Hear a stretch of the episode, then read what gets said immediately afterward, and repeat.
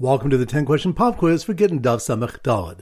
Number one. Which of the one that were concerned that a mother in law might switch spoiled ma'aser food for non ma'aser food to give to her son in law to protect her daughter? That's on Daf.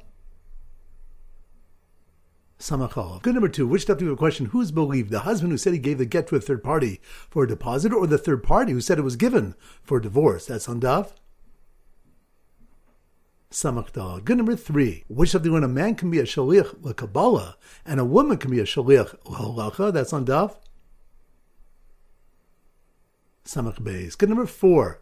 Which stuff do you have a case where neither the husband, the third party, nor the wife who said she lost the get are believed? That's on daf.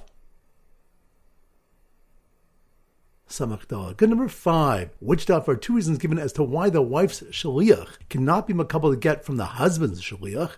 That's on daf.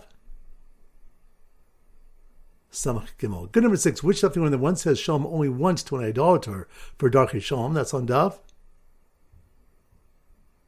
Samach Beis. Good number seven. Which have a is whether the Torah was given Megillah Megillah or Chasuma as a complete unit. That's on Daf.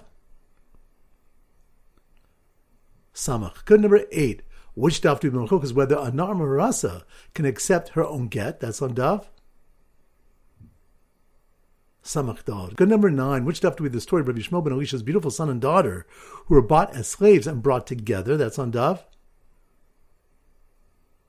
Nun Ches. Good. And number ten.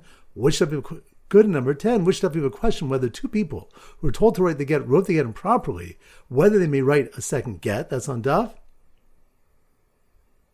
Samach Gimel. Excellent. That concludes today's pop quiz. This is Rabbi Avram Goldhar from Zichru wishing you a great day and great learning.